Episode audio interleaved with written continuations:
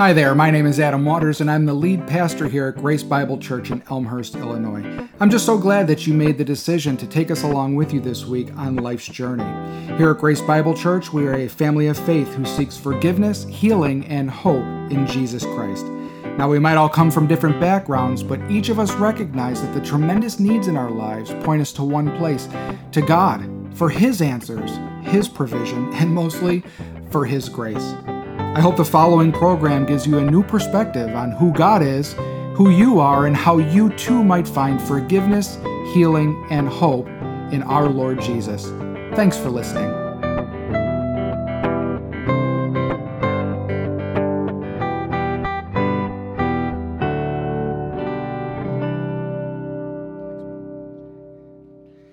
Oh, it's one of the many blessings of being a pastor. I just love that. I remember not that long ago, I was doing one. It was for, who was it for? It was for Moses Schenk. And he looked at me, just, you know, that Moses look. and totally distracted me in the middle of it. I'm choking up trying to say his blessing. The kid's just looking into my soul. Today we're going to talk about rejection, the wilderness of rejection. Perhaps there's no other pain in life as powerful, as hurtful, as stinging as the pain of rejection. We all know it, don't we, in some form or another. We've all lived lives and had situations in our lives, relationships in which we participated that we put ourselves out there in vulnerability. We grew in knowledge of somebody else and they in knowledge of us, only to see something happen, only to see something we've said or done or something they've said or done, some set of circumstances that created a rift and created a situation where we feel rejected. There's, I know this well. When I was in the Navy and I was getting ready to be processed out, I was in a rehab, and I w- would go every morning to the gym. And I would leave the rehab, and I'd have to walk three blocks down the main street of the base to go to the gym. And as I was walking down, I see in the distance the unit that I had just left running against the grain with me. And so I had that blessed moment of walking down the street while every single person in my unit looked at me with that look. I had already felt the shame of what I had done and the fact that I was getting separated from the military because of my addiction, but now I have everyone's face to remind me of that feeling. And the rejection was just so, it created a wound in my heart, a deep wound. I know many of you can relate to that. I hear about it, you tell me about it. As we get to know each other, as we sit in counseling, as I talk to you, there are many times that we hear that you share that there's been a moment in your life that has created a wound through which every situation, every relationship from that point on is seen through. And it's destructive. It's destructive when we're in that place, that wilderness, isolated and alone, it feels like there's nothing good about us, that we've been finally pushed away and we are at our end, is where God meets us, is where God is waiting for us. And so today we're going to talk about that, that when we are in the wilderness of rejection, that we can trust that God sees our pain, He hears our prayers, and He knows our future. If we don't know this, if we don't recognize that God is there in the wilderness waiting, that He wants to meet us there, what we end up doing is we turn inward and we allow the pain of that rejection to influence every decision we make, even if we realize it or not. Part of the Christian life is untangling and sort of peeling back the onions of our the onion layers of our soul. And as we get closer and deeper to what's really happening, it begins to add meaning to our lives and we get greater understanding. But if we're not willing to do that, we can get stuck. We can get stuck and turn towards other things. Turn towards ourselves in despair or towards other things which God does not want us to go to. They end up putting us further into the wilderness instead of taking it out. So today we're going to talk about Hagar Hagar is the slave servant, the servant of Abram and Sarai, later Abraham and Sarah. So we're going to be in two places because, as far as I know, maybe with the exception of David, Hagar is the only one who has multiple wilderness experiences. There are multiple times that she has found herself in the wilderness where she is met by God. So we're in Genesis 16 and Genesis 21. We'll start in 16. If you have your Bible, please open it up. If you don't, it's okay. We have the words up here on the screen. Just follow along. While this message is focused primarily on Hagar, it serves, it'll serve us well to have a little bit of background for those of you who might not know about who Sarai and Abram are. Again, Sarai and Abram are Sarah and Abraham. There's a moment that God changes their name. So when I use those names interchangeably, know that that is who I'm speaking about. One day, Abram lived in the Ur of the Chaldees, which is somewhere in present day Iran, and he's called by God. He says, I want you to leave everything you have and come to a land that I will show you. He was already old, he was an old guy. So he takes everything he's got, all of his possessions, his father, his wife, his son in law, and he goes. Actually, it's a, what is that? It's his nephew in law, isn't it? It's nephew in law. His nephew in law, and he goes to the land of Canaan. When he gets there, God shows him, He says, Even though you have no family, you have no son, no heir yet, and you're already old, I promise one day you will. And that heir will possess this land, and that heir will be the father of multitudes, many nations. And so God gave Abram a promise. A lot of stuff happens in the intervening time. Abram goes to, to Egypt with his wife, ends up picking up a uh, slave there named Hagar, and they come back. Now they, right now, are in the land of Canaan. This is where they begin to sort of occupy the land that God had promised them, but still no son. Still no son. All right, so let's look at Genesis 16, verse 1. Now, Sarai, Abram's wife, had borne him no children. She had a female Egyptian servant. Let me just tell you right now that word servant, slave. You can say it what you want. It might not look like southern United States, you know, slavery from the 19th century. Slave. Think slave. Had a female slave whose name was Hagar. And Sarai said to Abram, Behold, now the Lord has prevented me from bearing children, so go into my servant. We know what that means. It may be that I shall obtain children by her. And Abram listened to the voice of Sarai. So if you look at this, Sarai has been promised that she will have a child by an angel of the Lord. The messenger of the Lord came to her and promised her, and she, did, she doubted it. She said, No way. But the angel said, Yes, you will. So Sarah must seem to think at this point that she that this is the way to obtain the promise of God. That somehow if she takes the bull by the horns, if she takes life, you know, by the reins, that she will be able to do what God has said would happen instead of waiting for God to answer. And Abram listens. That was a mistake. That was a mistake. Because consider Hagar in this. As we're reading through this, I really want you to, to, to be impressed by the fact that there's a lot of victims in this story, but no victim has been more victimized than Hagar. We read through this story sometimes, at least I have in the past, and I almost read Hagar as just a character, an object in a story, because Abram and Sarai are the main characters. But indeed, Hagar has been thoroughly wronged in this story. So I want you to listen for that as we read through again and again. So Sarah gets the bright idea have a baby with my slave. Verse 3. So, after Abram had lived 10 years in the land of Canaan, Sarai, Abram's wife, took Hagar the Egyptian slave and gave her to Abram, her husband, as a wife, probably a generous term. And he went into Hagar, and she conceived. And when she saw that she had conceived, she looked with contempt on her mistress. Can you blame her? I remember being in the delivery room of my children and getting the question or the statement, You did this to me, right? Said to me multiple times from a look of anger and irritation. And I felt it. I did this. Imagine Hagar's position, okay? Imagine what Hagar is saying or what's happening to Hagar. This is a slave, a woman that they picked up in Egypt. Now she's in Canaan. The old lady who owns her tells the old man that you can have a child with my Egyptian slave. And now this woman is pregnant.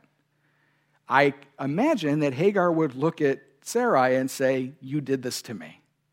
You did this to me. Maybe it was Hagar's way of sort of getting back. Maybe there's a resentment being built here by this mistreatment of Hagar. In some ways, you cannot at all blame her. Verse 5. And Sarah said to Abram, May the wrong done to me be on you. I gave my servant to your embrace, and when she saw that she had conceived, she looked on me with contempt. May the Lord judge between you and me. But Abram said to Sarah, Behold, your servant is in your power. Do as you please to her. And Sarai dealt harshly with her, and she fled from her again. again. Sarah tells Abram to take Hagar. Then, when Hagar gets pregnant, Sarah blames Abram for Hagar's mistreatment of Sarah. So then Sarah repeats, returns the favor with a willing and encouraging husband when we look at characters, this is an important statement. When we look at characters in the Bible, we tend to give them romanticized views, okay? And I think we miss the idea of a couple of things. One is that God uses very broken people to achieve his, his purposes. Or we try to answer away, we try to try to round out the rough edges of the characters of the Bible so that it portrays somebody who we aspire to be instead of looking at them as people we should aspire to not be. And there are plenty of instances in this passage that show us aspects of character in Abram and Sarai, in a few spaces, Hagar as well, that we need to be careful to avoid. This is one of them. Abram was given the promise of God as well. And so Abram should have said no. God said. God said. And so Sarai turns it around on Abram. She's essentially saying, I'm innocent in this. You did this to me. So you see this drama that's occurring? It's like a Jerry Springer episode, and Hagar's like, you know. Sarai thought short circuiting God's plan would not have negative effects, but it always does. It's always a lie. When God tells us a certain way in His Word and we do it another way, we can expect negative consequences. The primary one, of course, is sinning against the Lord. That should always be the one. Our holy God, we sin against Him when we do things our way. But God has so baked into the creation of this world, into the laws of cause and effect, that when we diverge, move from God's stated purposes in His created order, we can expect negative consequences. So Sarai treats this woman so poorly that she's forced to flee into the wilderness. This word, word dealt harshly in the ESV has very serious connotations. It's used in other places to denote things like oppression, outright humiliation, to do physical violence to, to torment, to overpower. There's even an area where this word is used to talk about rape. This is a violent, serious mistreatment of Hagar. So she's in the wilderness. She's fleeing for her life. Look at verse 7. And the angel of the Lord found her by a spring of water in the wilderness, the spring on the way to Shur. And he said, Hagar, servant of Sarai, where have you come from and where are you going? She said, I am fleeing my mistress Sarai. The angel of the Lord said to her, Return to your mistress and submit to her. The angel of the Lord also said to her, I will surely multiply your offspring so they cannot be numbered for multitude. Now, think about Hagar's circumstances, the tremendous victimization. She's a slave, she's been given to an old man, she's carrying a child that will seemingly be taken from her the second that that child is born. Because remember, this is not an heir of Abraham. Sarah's talking about a kid for me. A kid for me. She's not a surrogate, she's a mother with a child who's taken.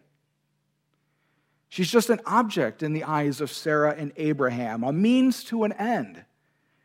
She's been mistreated to such a degree that she's fleeing for her life. And when the Lord appears, sort of, it's kind of comical. He's like, So where are you going? Where are you coming from? What's going on? She tells the angel exactly what happened. In the face of rejection and even this mistreatment, God tells Hagar in this instance, Go back. Go back. What a command. There are times in our lives when God is going to ask us things, things that are so out of what would seem to be reasonable that they seem, it can't be coming from God. Yet God often asks us to do difficult things, things we will not understand in the moment because we cannot. We're finite human beings. Now, this is not a claim to every time someone treats you poorly to go back to where you are. In this instance, though, this is what God asked Hagar to do. And Hagar, to, to her credit, she goes. I think she goes because of the promise that the Lord gives her in that. God appears to her in the wilderness. You're not alone. I'm with you, but I want you to go back. And I'm not going to send you back for nothing because your child, the child in your womb, will be someone great.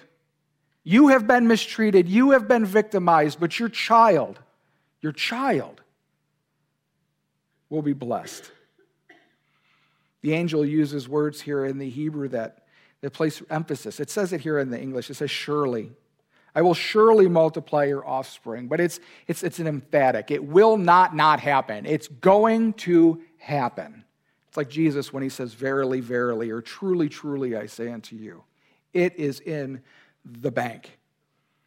And the promise to Hagar, if you go back and look at the promise to Abraham, sounds a lot like the promise to Abraham that God, in the face of this woman's victimization and rejection by these people, is still with her. And the blessing for her is as grand as the blessing for Abraham. And the blessing for you is like that as well. Verse 11. And the angel of the Lord said to her, Behold, you are pregnant and shall bear a son. You shall call his name Ishmael, because the Lord has listened to your affliction. He shall be a wild donkey of a man, his hand against everyone, and anyone's, uh, let me say that again, his hand against everyone, and everyone's hand against him. And he shall dwell over and against all his kinsmen. The word Ishmael means he hears, the Lord hears. So we see this, this hearing. Shema. In the Old Testament, the Shema in Deuteronomy 6 is, Hear, O Israel, hear. The word affliction here is the same root as the one that is used for Sarah's harsh treatment of Hagar. Sometimes I wish that, sometimes knowing the languages just clutters a message. There are other times I read things and I think, how am I going to explain this? This is so amazing. This is one of those passages. God sees, God hears, God knows, affliction, it's all here. It's all here. The angel prophesies to Ishmael, to Hagar, that Ishmael would be tough. He would not be a punk. Think about that promise to a slave woman who's been mistreated, taken from her home again and again. Your kid's not going to be in the situation that you're in now, I promise you. He's going to be tough, he's going to be a fighter. And people are going to seek to fight him. Everything an oppressed woman could hope for in a child. Verse 13. So she called the name of the Lord who spoke to her, You are a God of seeing. For she said, Truly I have seen him who looks after me. Therefore the well was called Beer Lahairoi. It lies between Kadesh and Bered. And Hagar bore Abram a son, and Abram called the name of his son, whom Hagar bore Ishmael. Abram was 86 years old when Hagar bore Ishmael to Abram. Hagar realizes that God is watching over her amid her distress, her crisis, her rejection, and he sees. He sees. So it's important to know when in the wilderness of rejection that God sees your hurt. God sees your hurt. This is the only time when the angel refers to Hagar that anyone in any of the stories refers to Hagar in the first person or in the second person rather, you, calls Hagar specifically by name. All the other times it's the slave, your slave, the slave, this woman. But God sees and God knows, and He specifically calls Hagar by her name, looking deep into what's going on. God sees your circumstances. He knows your circumstances intimately. He knows the injustices that have been perpetuated against you. Oftentimes, when we face rejection, it's because of the sin of someone else. One of the most difficult things in life for me, I don't know about for you, is being wrongly accused and then being separated because of it, being rejected because of a false understanding, a misunderstanding about your true motives about what it is you are seeking to do or say or mean. But God knows the truth. God knows what your motivation was. God knows your circumstances and He knows that you have been mistreated in that rejection sometimes. Perhaps most times. I always hedge there because you know everyone has a part in every situation. And it's dangerous to say that it's entirely on them. Whatever it is in your life, that's a side thing. That was that's free.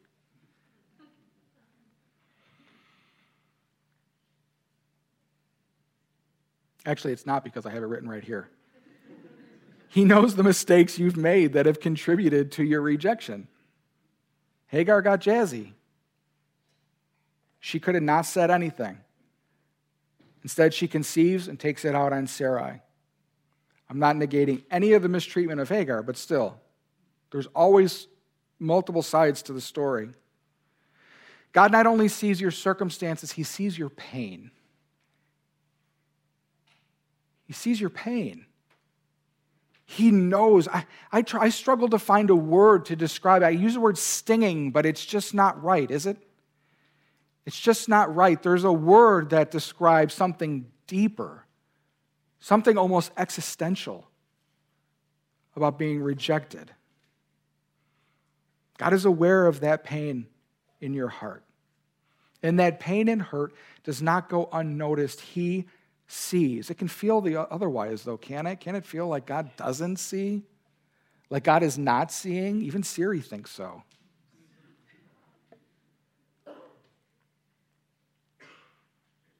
Especially when our motives and our conduct have been right and righteous.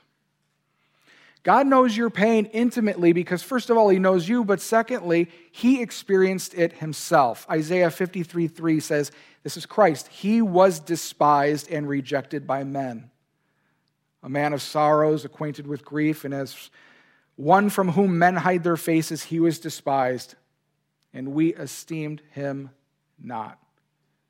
When I read that, I think of my walk to the gym despised by men, rejected by men, a man of sorrows. And in your life, this is the same. God knows the feelings of rejection. Jesus was rejected by religious leaders, his friends, and Jesus is still rejected today. Because Christ has experienced rejection, three principles are in play for us as his followers. The first is Christ's personal knowledge of rejection allows him to relate to us. He knows what it feels like. He literally knows what it feels like to be rejected. Second, as our rejected Lord, Christ sometimes calls us to stand ready to be rejected. You know, when you begin to live for Christ vocally, when you begin to live for Christ in your priorities, you will be rejected. There will be people in your life who do not understand. There will be people who do not want to understand. It's part of what it means to follow a Lord, our Lord, the Christ who's asked us to walk the hard path. It's a good path, but it's a hard path.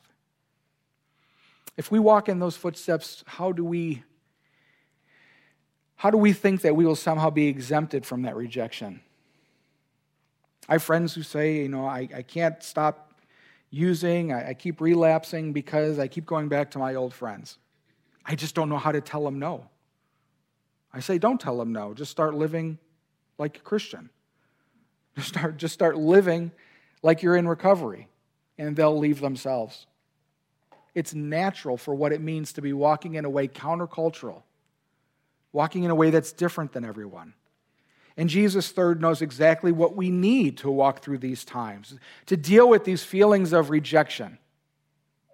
God knows how to minister to our soul. He knows how to minister to our soul. Josiah, Yahweh heals. So let's look at chapter 21. This is the first wilderness experience of Hagar. She's been called out to the wilderness. She's running to the wilderness for her life. She's met by an angel, gives her a promise to go back to the source, go back to her mistress who has mistreated her. So now, in the intervening period, here Sarai and Abram have been renamed Sarah and Abraham. So the names will change, same people. All right. the Lord visited Sarah as he had said. Well, look, and the Lord did to Sarah as he had promised. He actually came through like he promised he would. And Sarah conceived and bore Abraham a son in his old age at the time of which God had spoken to him. Abraham called the name of his son who was born to him, whom Sarah bore to him, Isaac. And when Abraham circumcised his son when he was eight days old, as God had commanded him, Abraham was a 100 years old when Isaac was born to him, and Sarah said, God has made laughter for me. Everyone who hears will laugh over me. And she said, Who would have said to Abraham that Sarah would nurse children? Yet I have borne him a son in his old age. I think that statement, who would have said, is a slight against Hagar. I think there's a hint there. Where Hagar looked upon contempt with a, towards her mistress, I think this is Sarah saying something back.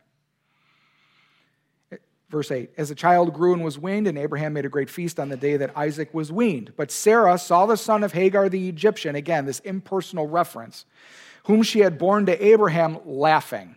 This is interesting because the name Isaac means he laughs. And so now Ishmael is laughing at Isaac. And it ticks Sarah off. The name uh, or the word for laughing here actually has a stronger connotation of the na- word mocking. She's making fun of the kid. She's making fun of the kid. And Sarah's not going to have it.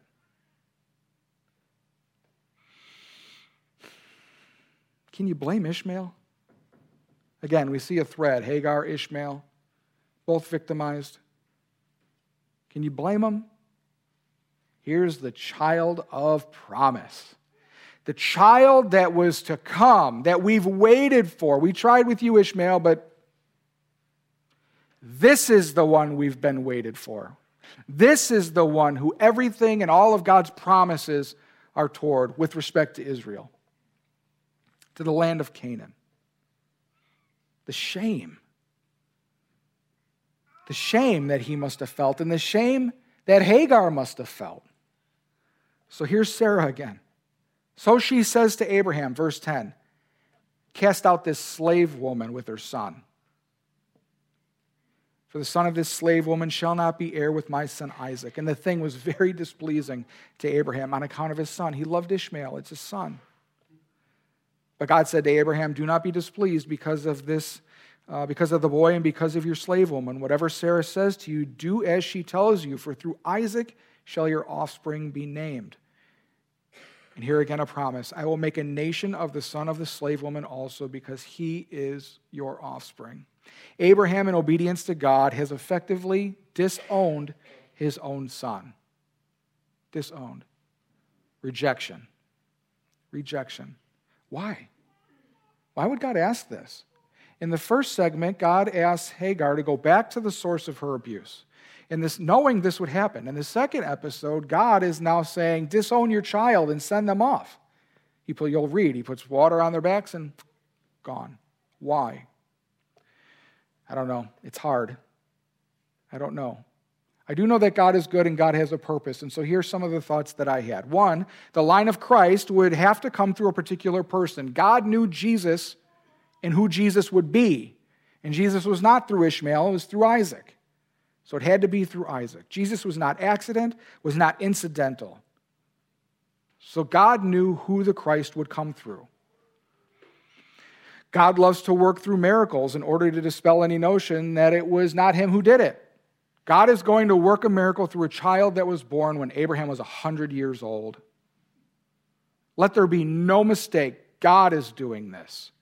God is doing this. And third, God had a better plan for Ishmael going than staying. That's a hard statement. When we are in our rejection, when we have been sent away by somebody and we think everything we wanted and needed, I don't know, maybe it's a divorce or a breakup or a friend or some family issue, and you're sent effectively disowned and sent away, know that God has something for you better there than here. Wow. How could it get any better or worse than this? This is everything I thought I wanted. This is everything I think I need. Yet you want me to believe that it'll be better over there? I heard someone the other day in a discussion with me testify about how they're struggling in their marriage, and someone asked them, If I told you today that your marriage could be infinitely better in a year, would you believe me? They said, Nope. nope. But they were right. They were right. Because it was better going than staying. 14. So Abraham rose early in the morning and took bread and a skin of water and gave it to Hagar, putting it on her shoulder along with the child, and sent her away. And she departed and wandered in the wilderness of Beersheba. I mean, she ain't got nobody. It's not even like he sends her to another tribe. It's not even like he sends her, it's pack your bags, out the door.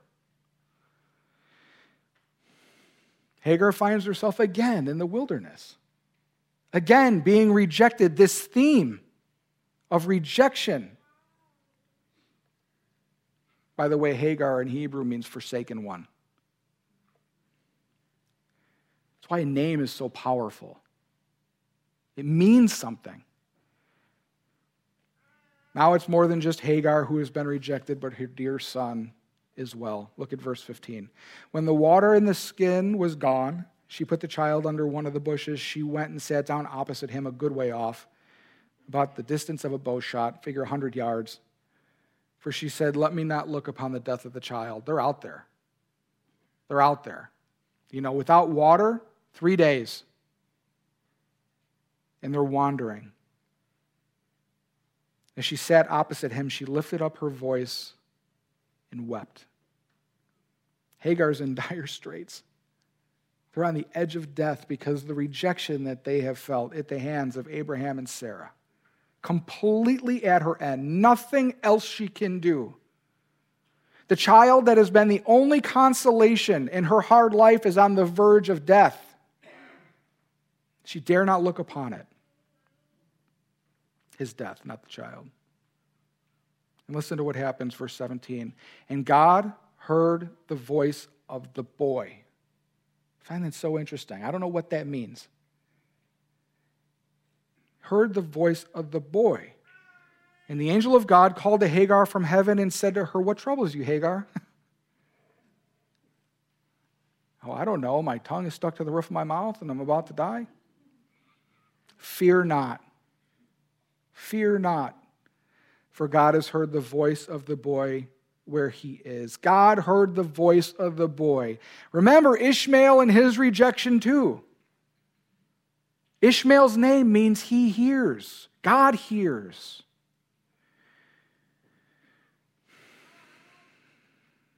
Now we can say that God has made a promise to Abraham about Ishmael, and that is why God heard the voice of the boy. That could be true, but I think there's more.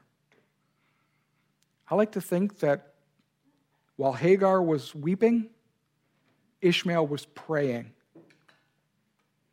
God heard the voice of the boy. God hears your prayers. When you're in the wilderness of rejection, know that God hears your prayers. Another way of saying this is God knows your needs and is standing ready to answer them.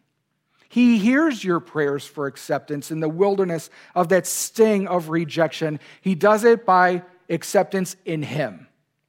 First, He tells you that you are accepted in Him because of what Christ has done on your behalf, an adopted child who will never be cast out, ever. And that has to come first. It's upon that basis that we live the rest of our lives. Otherwise, we're seeking love in all the wrong places. We're seeking to find acceptance in people who can never give it to us. We're seeking to find joy and peace with people and circumstances that always will fail because they're finite and they're broken. If we don't find our acceptance in Him because of Christ first, everything else we're seeking acceptance in becomes an idol and pulls us away from God. But once we recognize that, once we have found acceptance by the Father through Christ, it is then He begins to work in our lives and in the lives of the people around us where we find the acceptance in people that we've been looking for, where we find a place for healing from the rejections that we felt in our lives. When we've been rejected, it can seem so lonely. I mean, it almost by definition, it means to be cast out and sent away. For better or for worse, this church is God's answer to our human rejection. Each other. With all of the little irritations, with all of the, I can't believe she said that, with all of the, uh, you could fill in a thousand things here because it's a broken church full of broken people, but this is God's answer. This is part of God's solution. That when we are accepted by Him and born into the family of God, this is our living room. So we need to live up to it. We need to live up to it. God hears your prayers and knows your need for the power to go on. Hagar was given water twice, middle of the wilderness, provided for. When she was at the point of languishing, God provided. There have been times in my life when I was rejected and I didn't know if I had the energy to go on. I literally wanted to die. I was literally going to make it happen. I know this is the testimony of some of you here as well. And some of you may be hurting right now. Do not leave this place without telling somebody. Look to Christ as your source of acceptance in the face of your rejection and lean on Him. And when we do, the other things fall into place. Sometimes God answers to your needs look nothing like what you thought it would be. But submit to God's will. Seek your good in him and watch how he provides. Psalm 18:6 says, "In my distress I called upon the Lord, to my God I cried for help. From his temple he heard my voice, and my cry to him reached his ears." God hears our prayers, so we have to pray. God promises I will hear them, so we must pray. When rejected, we can have when rejected, we can have some sinful responses. We forget to pray, don't we? We don't want to pray, we want to do other things. We want to seek revenge oh, they reject, I'm going to reject them. I'm going to get them. We grow despondent and turn inward, feel the depression of what it feels like of being rejected without having an answer. Or we harbor resentment. That person's dead to me. Or we believe the lie that we are worthless and unlovable. This lie is so dangerous. For it prevents us from receiving the acceptance and the love that God wants to give us in Himself and with others. Sometimes we can come into the church and see all of the differences. They're that, they're that, they're that, instead of seeing they're the same as me. That lie becomes the filter through which we judge others' actions and motives towards us. We presume we know how they think of us before we have any evidence to back it up, or we take the evidence and we twist it. This is my struggle. After that day on the walk to the gym, whenever, and after I was separated, whenever I was around somebody who was in the military or active duty or uniform, the wound was getting ripped open. Ripped. I saw someone serving honorably, and I saw me discharged other than honorable. Not honorable, other than honorable. I found ways to find distinctions. No matter how I had served, I looked to them and say, they're better than me. Even until recently. Of course, I turn to Christ and say, Jesus, you're the source of my acceptance. You're the reason that I'm accepted, and you're the only one that matters. But let's be honest, that wound does not just evaporate, God has to touch that place.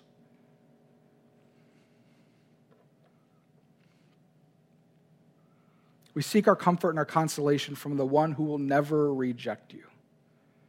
Because you've been accepted in Christ, you'll never be rejected by the one who loves you. So trust him for your every need. Verse 18. Up, lift up the boy and hold him fast with your hand, for I will make him into a great nation.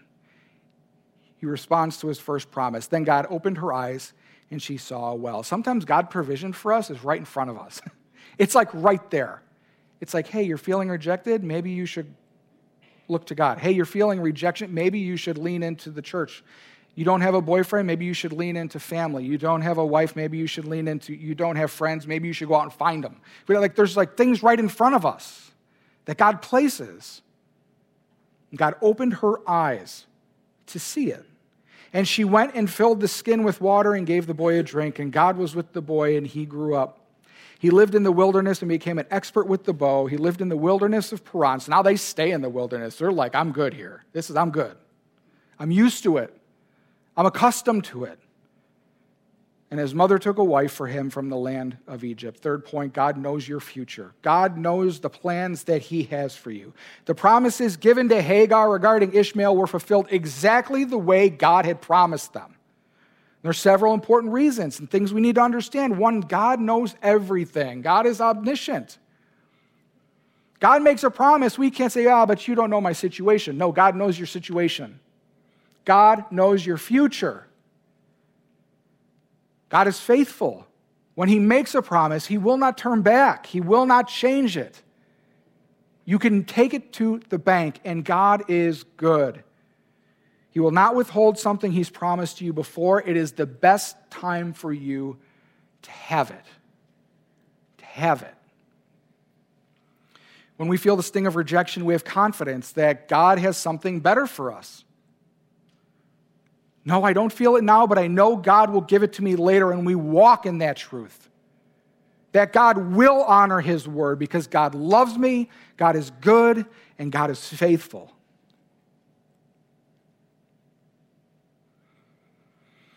When Hagar was told to go back to Sarah, she could have disobeyed. Her disobedience likely would have affected the realized promise made to her by God regarding Ishmael. Certainly would have delayed it, a large part of dealing with the pain of this world, whether it be rejection or something else, is looking to God and trusting Him that He sees your hurt and hears your prayers. The faster we go to that place, the better. It's part of what it means to be walking in the Lord, to being made more Christ like. As soon as something happens, run to God. Run to God. I can't promise you you'll never feel rejection again. Like I said, if we're living our Christian life, it's almost certain. But look to God and trust in Him to give you the meaning and hope in those circumstances. There's a reason you're there. And then share that testimony with others who are in the wilderness as well. It'll motivate them to look to God in their own times of rejection. I'll finish with this. Many of you asked how it was in California this weekend. Um, Saturday last weekend. I participated in a retirement ceremony for um, a young man who came to my unit when he was 18, I was 23. And I took him and just made him mine. I just said, You're mine. And uh, I was in the field of medicine, and I always encouraged my, myself and my guys to, sounds so pompous now, but be able to prove the doctor wrong. No better than the doctor. Have the answer when you go. All you need is a signature. If the doctor has to ask you a question, it means you've not done enough legwork. And that doctor should so trust your ability that he knows you've done the part you need to do. I did a lot of diagnosing, diagnostician. That was sort of what I did in the military. And so I pushed this young man hard, okay? So he calls me. I've not spoken to him in 20 years. Hey, will you give the invocation and the benediction at my retirement ceremony? Yes. Right away I said yes. I go to LA with my friend. I'm driving to San Diego in LA traffic, wondering, why did I say yes? Why am I doing this? There's a hundred pastors and chaplains in, South, in Southern California, thousands. Why am I doing this? So I go there, I'm in San Diego, I see where I lived, I see the house that Calvin was born in. I'm starting to get these really like nostalgic feelings about my time in the military, and it's hurting. It's not feeling good. I thought it would feel good. When I got there, it was hurting. So I go to the retirement ceremony, I'm surrounded by people active duty in uniform. Remember the wound? It's getting ripped open. I see that guy and I'm thinking, oh, he's better than me. That guy, oh, he served honorably. Oh, look at all the medals on his chest. He's, he's way better than me. And I'm feeling like, do they know who I am? I'm the guy who got kicked out. I feel like I was wearing a costume. Do they in a mask? Do they know who's behind the mask? because the rejection was just throbbing through me so badly. So then my friend tells me, I said, So what are the sort of order of things? He says, Well, you're, there's four chairs on the stage. You're that chair up there. I said, I'm on stage. What do you mean I'm on stage? Normally, I'm like, Get me on stage, right? What do you mean I'm on stage? He goes, Yeah, you're up there with me. The officer in charge, the main speaker, me, and you. Okay, so now I get to sit up on stage and look at 250 people in uniform looking at me. The officer in charge gets up and says,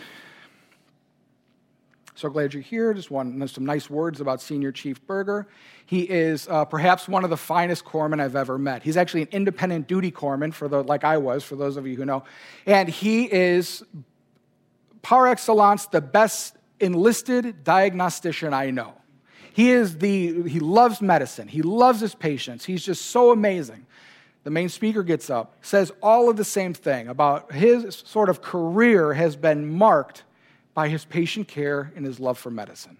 So he gets up, Berger gets up, and says, Thank you all for the very nice words that you have shared. I really do appreciate it. I want you to know that all that everything I know, my whole career, is because of this man here, and points to me.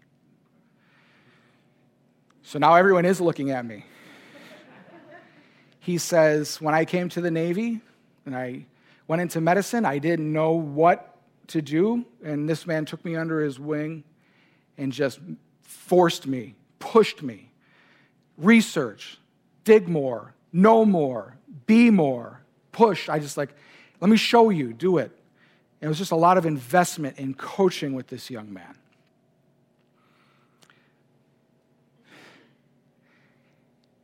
He said, Every patient I've seen since then has been through Petty Officer Waters' eyes.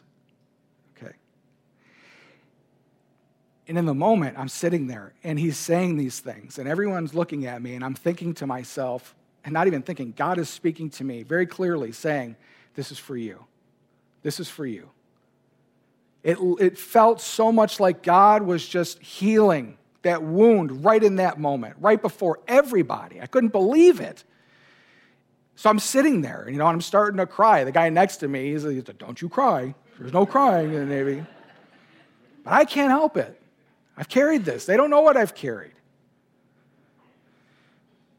So we get down after the service, after the ceremony, and he walks up, he hugs me, he says, I want you to know everything I said is true.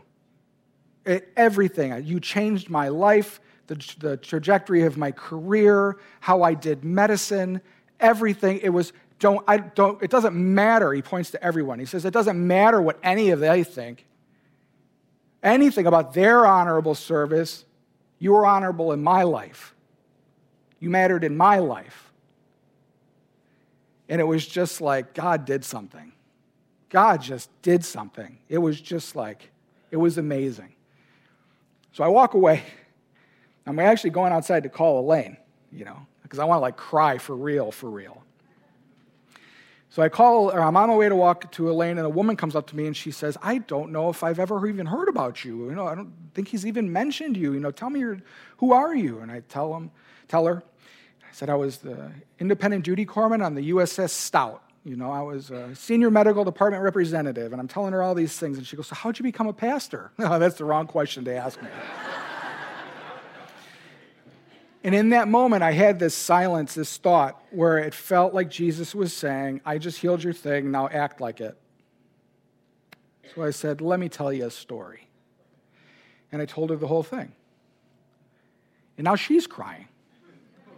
And she says, That's just amazing.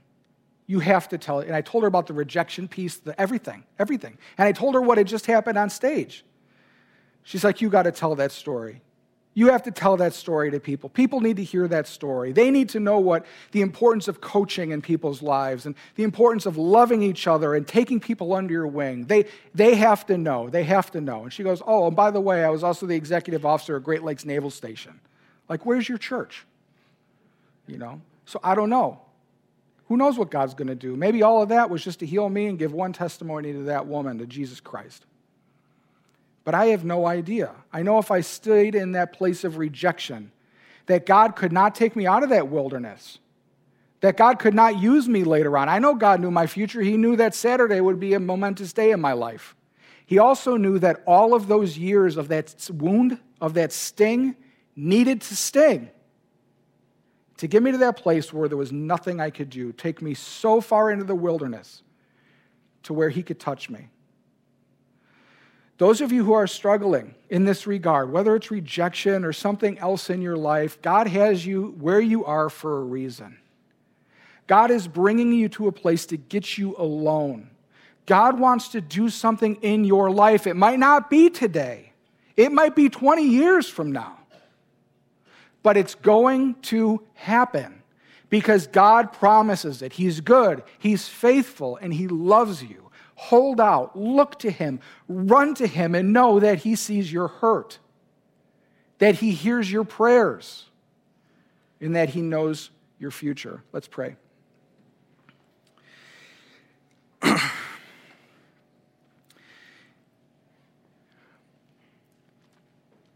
Heavenly Father, we, we just stand in awe, Lord, of who you are and what you do in our lives. And we confess, Lord, that we see things way too shallowly. We see things way too much it, it, self, in a self absorbed way. We're, we're, we're minimizing you. We're only seeing our pain and we're believing lies about who we are.